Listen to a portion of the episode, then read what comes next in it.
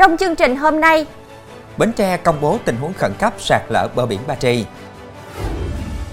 cụ bà 75 tuổi nhận bằng tốt nghiệp Đại học ngành dược.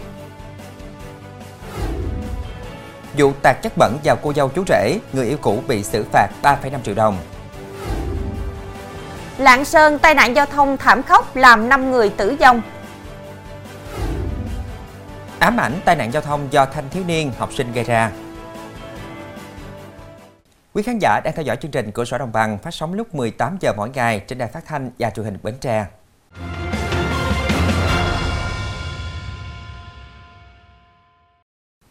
Thưa quý vị, mở đầu chương trình là thông tin, Ủy ban nhân dân tỉnh Bến Tre vừa ban hành quyết định công bố tình huống khẩn cấp sạt lở xâm thực bờ biển tại huyện Ba Tri. Theo thống kê của Ủy ban Nhân dân tỉnh Bến Tre, tình trạng sạt lở nước biển xâm thực trên địa bàn xã Bảo Thuận, huyện Ba Tri thời gian qua có tổng chiều dài khoảng 4,7 km. Sạt lở gây ảnh hưởng trực tiếp đến 115 hộ dân, trong đó có 15 căn nhà bị ảnh hưởng nặng nề, sập hoàn toàn 4 căn và phải di dời đến nơi an toàn 11 căn. Hư hỏng hoàn toàn 100 m đường bê tông, sạt lở hoàn toàn 650 m bờ bao, diện tích đất trồng hoa màu bị ảnh hưởng khoảng 535 hectare. Riêng đất rừng phòng hộ ven biển từ năm 2004 đến nay mất 16 hecta, gây thiệt hại hoàn toàn hơn 45 hecta hoa màu của người dân. Ngành chức năng tỉnh Bến Tre đánh giá tình trạng sạt lở trên nếu không có biện pháp phòng chống có hiệu quả sẽ gây ảnh hưởng trực tiếp đến các điểm du lịch, nhà ở, đất đai qua màu của các hộ dân sinh sống bên trong, nguy cơ gây xói lở hư hỏng đoạn kè bê tông tiếp giáp liền kề. Hiện tại, ngành chức năng tỉnh Bến Tre đã cấm biển cảnh báo khoanh dùng ngăn không cho người phương tiện vào khu vực sạt lở, bố trí cán bộ trực theo dõi chặt chẽ diễn biến sạt lở, đồng thời đang huy động lực lượng, vật tư, xử lý khẩn cấp để đảm bảo an toàn công trình tính mạng tài sản của người dân. Chuyển sang thông tin đáng chú ý khác, trong quá trình tuần tra kiểm soát đảm bảo an ninh trật tự, Công an tỉnh Cà Mau phát hiện một nam thanh niên mặc trang phục công an nhân dân điều khiển phương tiện mô tô có biểu hiện nghi vấn, tiến hành dừng phương tiện để kiểm tra, qua đó phát hiện đối tượng trên không thuộc lực lượng công an. Nam thanh niên khai tên Lý Trường Hận sinh năm 2007, ngụ xã Khánh Bình, huyện Trần Văn Thời, tỉnh Cà Mau. Tại hiện trường, Hận đang mặc trang phục của lực lượng cảnh sát cơ động với cấp hàm thiếu quý, có mũ mềm gắn công an hiệu. Tiến hành kiểm tra trên người và phương tiện phát hiện thêm một còng số 8 chìa khóa, một gậy ba khúc, một thẻ màu đỏ để tên câu lạc bộ phòng chống tội phạm Cà Mau và một thẻ ghi giám định viên kỹ thuật hình sự có ảnh của Hận mặc trang phục công an nhân dân. Khai thác nhanh, Hận thừa nhận đã mua các tam vật trên từ Internet. Đối tượng và tam vật đã được bàn giao cho công an huyện U Minh để làm rõ. Thưa quý vị, mới đây cụ bà Nguyễn Thị Hồng Lựu ngụ thành phố Tân An, tỉnh Long An khiến mọi người nể phục về tinh thần học tập khi nhận bằng tốt nghiệp đại học ngành dược ở tuổi 75. Nói về dự định trong tương lai, nữ cử nhân 75 tuổi cho biết sẽ học tiếp lên trình độ thạc sĩ nếu có đủ sức khỏe. Bà cũng gửi gắm thông điệp đến các bạn trẻ, chưa bao giờ là muộn để học tập, mong rằng các bạn trẻ sẽ luôn quyết tâm cao trong việc học hành, học, học nữa, học mãi. Trước đây, bà Lựu làm giáo viên dạy cấp 1. Sau khi về hưu, bà Lựu đi học dược sĩ trung học rồi lên bậc cao đẳng. Đến năm 2020, bà là sinh viên lớp dược học khóa 8, hệ liên thông cao đẳng lên đại học tại trường Đại học Nam Cần Thơ. Trường Đại học Nam Cần Thơ cách nhà bà Lựu tới gần 130 km. Mặc dù tuổi cao, nhưng đều đặn mỗi tuần, đúng 3 giờ sáng thứ Bảy, bà đón xe khách xuống tới bến xe Cần Thơ, rồi đi trung chuyển vào trường Đại học Nam Cần Thơ để học. 17 giờ ngày Chủ nhật, bà đón xe khách về lại Long An. Chia sẻ thêm, bà Lựu cho biết, bà có ba người con đều theo ngành y dược. Chồng bà đã mất cách này hơn 30 năm. Tiến sĩ Đỗ Văn Mãi, Phó trưởng khoa dược trường Đại học Nam Cần Thơ cho biết, dù lớn tuổi nhưng suốt quá trình học, bà Lựu rất chăm chỉ, hòa đồng. Bà đam mê việc học, luôn tìm tòi, học hỏi từ thầy cô cũng như các sinh viên cùng lớp. Vì thế, bà được các giảng viên và sinh viên mến phục. Thưa quý vị, với tình yêu đặc biệt dành cho thú cưng, anh Trương Thành Sĩ, 28 tuổi, quận Bình Thủy, thành phố Cần Thơ đã quyết định khởi nghiệp theo đúng ngành học thú y của mình. Thời gian qua, anh đã mạnh tay chi hơn 1 tỷ đồng để đầu tư cơ sở thăm khám điều trị phẫu thuật thú cưng được xem là hiện đại bậc nhất Cần Thơ. Anh Sĩ chia sẻ ban đầu anh chỉ mở khách sạn lưu trú cho thú cưng. Sau một thời gian tích lũy đủ kinh nghiệm và nguồn vốn, anh đầu tư dần các máy móc trang thiết bị hiện đại để mở phòng khám dành cho thú cưng. Đến nay chi phí anh đầu tư cho phòng khám đã hơn 1 tỷ đồng. Với mong muốn mở cơ sở phục vụ chăm sóc thú cưng tốt nhất, anh Sĩ đã mạnh tay chi tiền từ bàn ghế, chuồng lưu trú đến máy siêu âm, máy xét nghiệm máu, máy hỗ trợ mổ, bình oxy, máy truyền dịch. Tất cả đều được anh nhập trực tiếp từ nước ngoài. Đặc biệt, anh luôn đặt chất lượng dịch vụ lên hàng đầu chứ không quan tâm số lượng.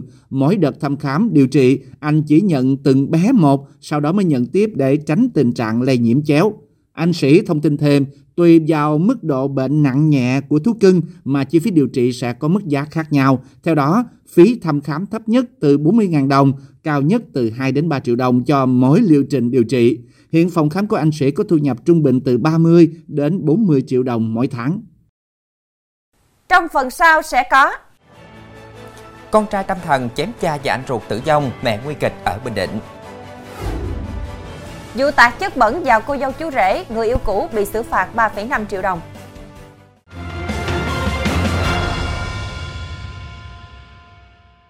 Thưa quý vị, hôm qua một người tâm thần ở tỉnh Bình Định chém cha và anh ruột tử vong, mẹ chấn thương sọ não.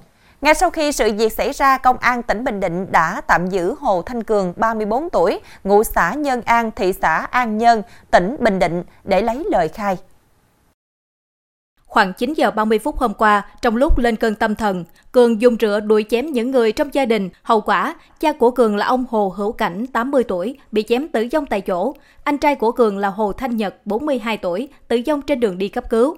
Mẹ Cường là bà Trương Thị Dư, 73 tuổi, bị Cường chém nhiều nhát, gây chấn thương sọ não, được đưa đi cấp cứu tại Bệnh viện Đa khoa tỉnh Bình Định.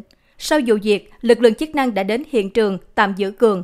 Thông tin ban đầu, Cường là người khuyết tật, đang điều trị bệnh tâm thần ngoại trú. Thưa quý vị, sau khi clip hai thanh niên nghi trộm chó bị xe hơi tông té nhào được chia sẻ trên mạng xã hội, cơ quan cảnh sát điều tra công an quận 12 thành phố Hồ Chí Minh vừa khởi tố tạm giam hai bị can về tội trộm cắp tài sản. Hai đối tượng này là Trần Phương Quang sinh năm 1995 và Nguyễn Minh Tiến sinh năm 1991 cùng ngụ huyện Hóc Môn.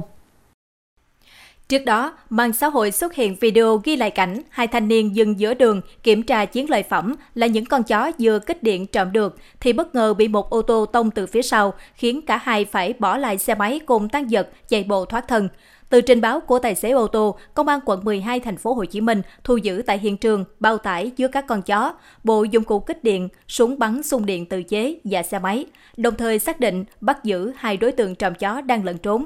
Tại cơ quan điều tra, Quang và Tiến khai nhận nhiều lần đi trộm chó, mỗi ngày trộm được từ 10 đến 15 con chó, đem bán cho một lò mổ tại quận 12 để lấy tiền tiêu xài.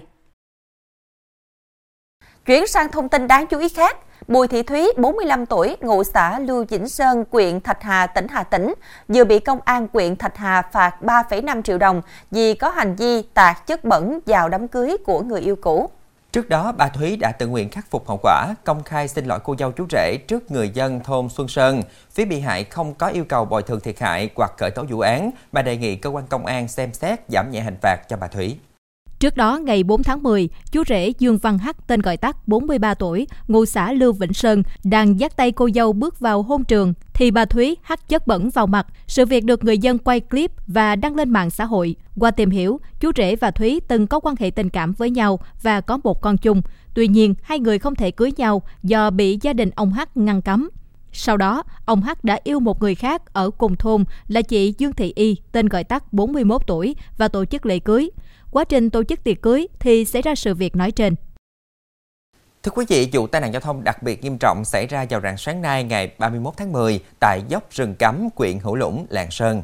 Bước đầu, lực lượng chức năng xác định vụ tai nạn xảy ra trên đoạn đường cua dốc trời tối, tầm nhìn hạn chế, nên lái xe khách đã đâm vào ô tô đầu kéo đang bị hỏng, dừng đổ trên đường.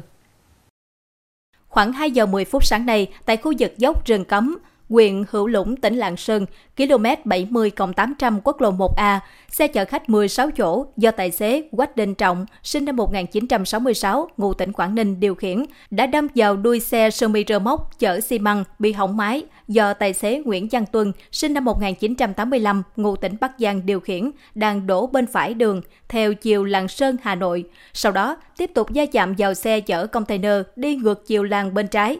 Hậu quả, 4 người tử vong tại chỗ, một người tử vong tại bệnh viện, 9 người được đưa đi cấp cứu, 3 phương tiện hư hỏng nặng. Theo ông Bùi Quốc Khánh, Chủ tịch Ủy ban Nhân dân huyện Hữu Lũng, các nạn nhân tử vong đều ngụ thành phố Hạ Long, tỉnh Quảng Ninh, cùng đi trên ô tô 16 chỗ, gặp nạn khi đang trên đường đi lễ về. Lãnh đạo tỉnh Lạng Sơn đang chỉ đạo các lực lượng chức năng liên quan điều tra nguyên nhân vụ tai nạn, đồng thời tổ chức thăm hỏi các nạn nhân. Thưa quý vị, đêm qua hàng trăm công nhân thuộc công ty cổ phần đường sắt Nghệ Tĩnh dầm mưa khắc phục sạt lở trên tuyến đường sắt Bắc Nam đoạn qua tỉnh Hà Tĩnh. Dự kiến trong hôm nay sẽ khắc phục xong đoạn đường ray bị sạt lở.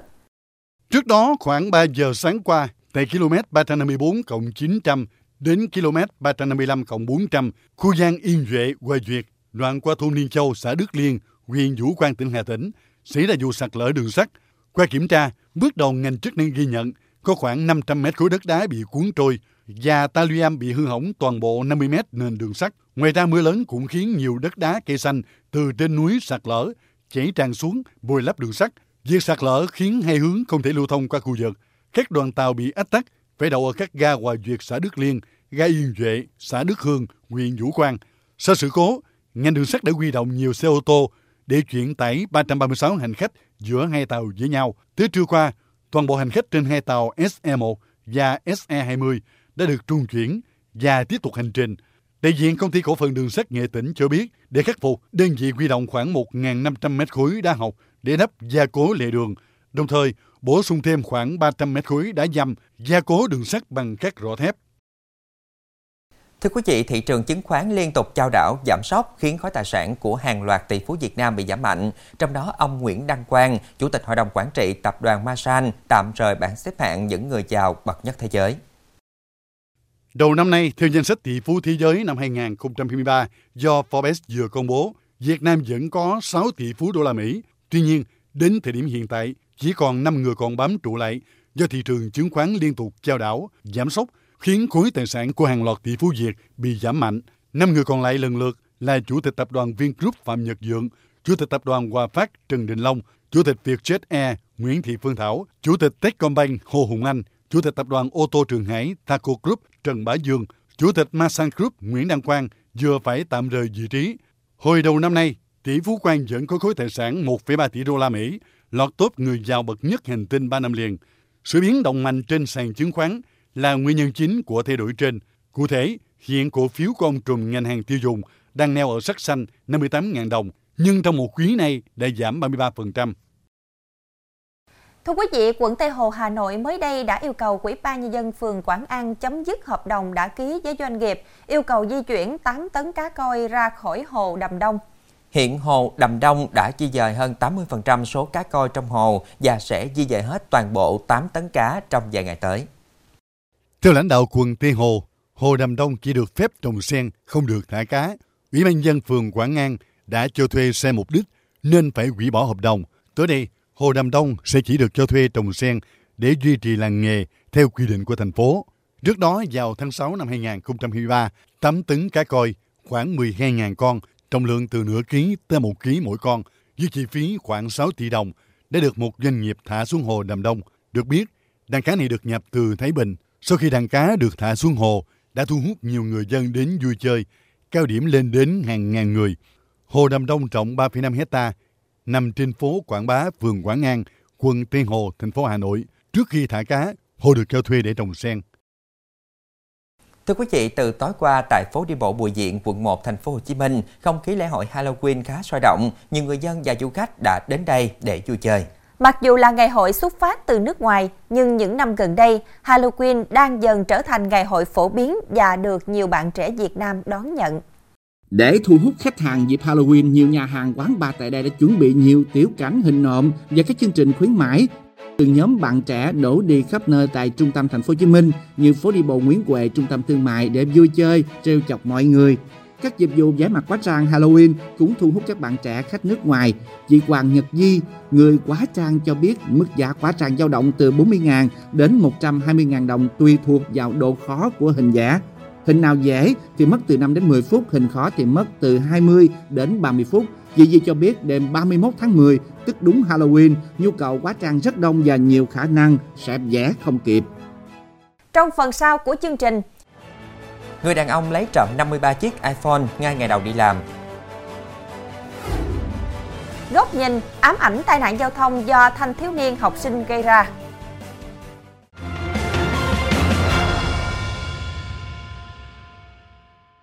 Tin thế giới, một khuôn mặt của cô gái bị hiến tế hơn 500 năm trước đã được các nhà khoa học Peru và Ba Lan phục dựng thành công nhờ công nghệ ảnh ba chiều. Hình ảnh bán thân 3D ấn tượng của cô gái trẻ có biệt danh trinh nữ Pan Ampato là trung tâm trong triển lãm mới ở Peru, nằm trong nỗ lực tìm hiểu bi kịch của tập tục hiến tế người sống từng diễn ra ở vùng núi Andes cách đây nửa thiên niên kỷ. Các chuyên gia đã tái tạo khuôn mặt cô gái khoảng 14 đến 15 tuổi. Khuôn mặt được tái tạo sau quá trình 20 năm phân tích hộp sọ và thi thể xác ướp. Theo nghiên cứu, cô gái này có thể đã bị hiến tế trong thời kỳ đế chế Inca, dâng lên các vị thần để cầu mong những thảm họa thiên nhiên như hạn hán, lũ lụt, núi lửa phun trào hay bệnh dịch sẽ không xảy ra. Cô gái tử vong sau khi bị đánh mạnh vào đầu. Thi thể của cô được các nhà khảo cổ phát hiện trên đỉnh núi Andes vào năm 1995. Cuối tuần qua, khoảng 1.000 người trong trang phục của người Nhện đã tập trung tại một địa điểm ở thủ đô Buenos Aires của Argentina trong nỗ lực phá vỡ kỷ lục thế giới về số lượng người quá trang thành nhân vật siêu anh hùng nổi tiếng của vũ trụ Marvel này. Ban tổ chức đã chụp ảnh làm tư liệu và yêu cầu người tham gia ký tên để gửi lên kỷ lục thế giới Guinness với mong muốn phá vỡ kỷ lục mà Malaysia đạt được hồi tháng 6 với 685 người tham gia. Những người tham gia sự kiện lần này cũng mang theo thực phẩm đóng gói và đóng hộp để quyên góp cho một tổ chức địa phương hỗ trợ người nghèo, người vô gia cư. Mới đây, Văn phòng Cảnh sát trưởng bãi biển Virginia nước Mỹ thông báo cảnh khuyển tên Candy đã qua đời sau thời gian ngắn chống chọi với bệnh ung thư. Trước đó, một buổi lễ đặc biệt để tôn vinh sự phục vụ của Candy đã được tổ chức. Các đại biểu xếp hàng dọc hành lang và chào khi Candy đi ngang qua lần cuối. Candy là chú chó chăn cừu Đức, chuyên phát hiện ma túy và đã phục vụ văn phòng cảnh sát trưởng bãi biển Virginia trong gần 10 năm. Theo cảnh sát, Candy đã hoàn thành hơn 2.900 cuộc khám xét và thu giữ 126 kg ma túy bất hợp pháp. Mới đây, một người đàn ông bị bắt sau khi ăn trộm 53 chiếc iPhone trong ngày đầu tới làm việc tại một cửa hàng điện tử tại thủ đô Moscow của Nga. Bộ Nội vụ Nga đã cho công bố đoạn video ghi lại cảnh người đàn ông 44 tuổi lục lọi đồ đạc trong cửa hàng điện tử. Người này sau đó cho hàng chục chiếc iPhone vào trong vali và kéo đi. Trước đó, người đàn ông đã dùng cây lau nhà để đổi hướng camera giám sát, nhưng bất thành. Tuy nhiên, không hề tỏ ra lo sợ. Người đàn ông vẫn tiếp tục hành vi trộm cắp của mình. Sau khi lấy 53 chiếc iPhone và 570 đô la Mỹ, người đàn ông thản nhiên bước ra cửa trước của cửa hàng điện tử. Đáng nói, người này ăn trộm ngay ngày đầu tiên tới cửa hàng làm quản lý bán hàng. Sau đó, người đàn ông nhanh chóng bị cảnh sát nhận diện và bắt giữ. Cảnh sát cũng đã tịch thu được một số tài sản ăn trộm tại nhà đối tượng. Tuy nhiên, nhiều chiếc iPhone đã bị bán trên đường đối tượng di chuyển về nhà riêng.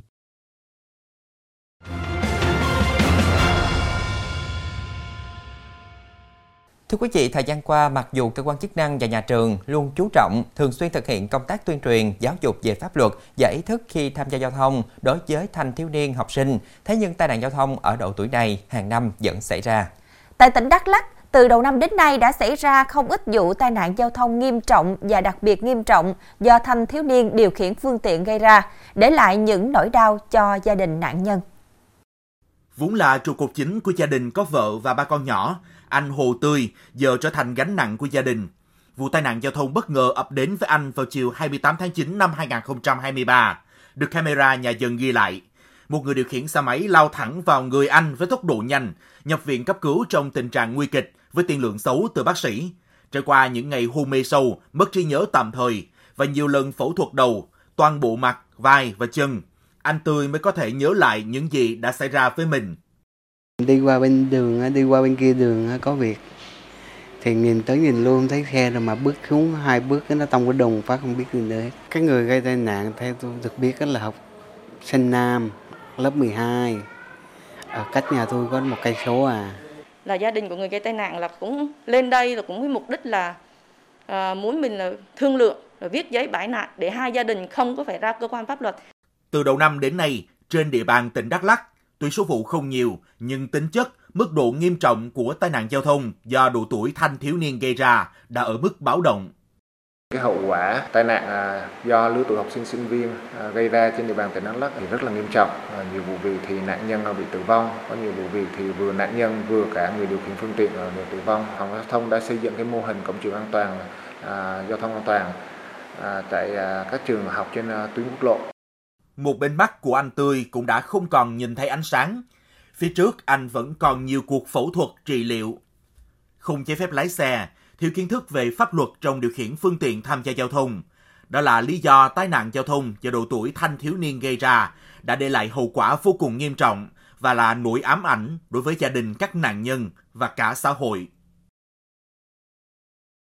Thông tin vừa rồi cũng đã khép lại chương trình hôm nay. Hẹn gặp lại quý khán giả vào lúc 18 giờ ngày mai trên đài phát thanh và truyền hình Bến Tre. Thu Quyền Hải Đăng xin kính chào tạm biệt và kính chúc quý khán giả một buổi tối với thật nhiều niềm vui bên gia đình.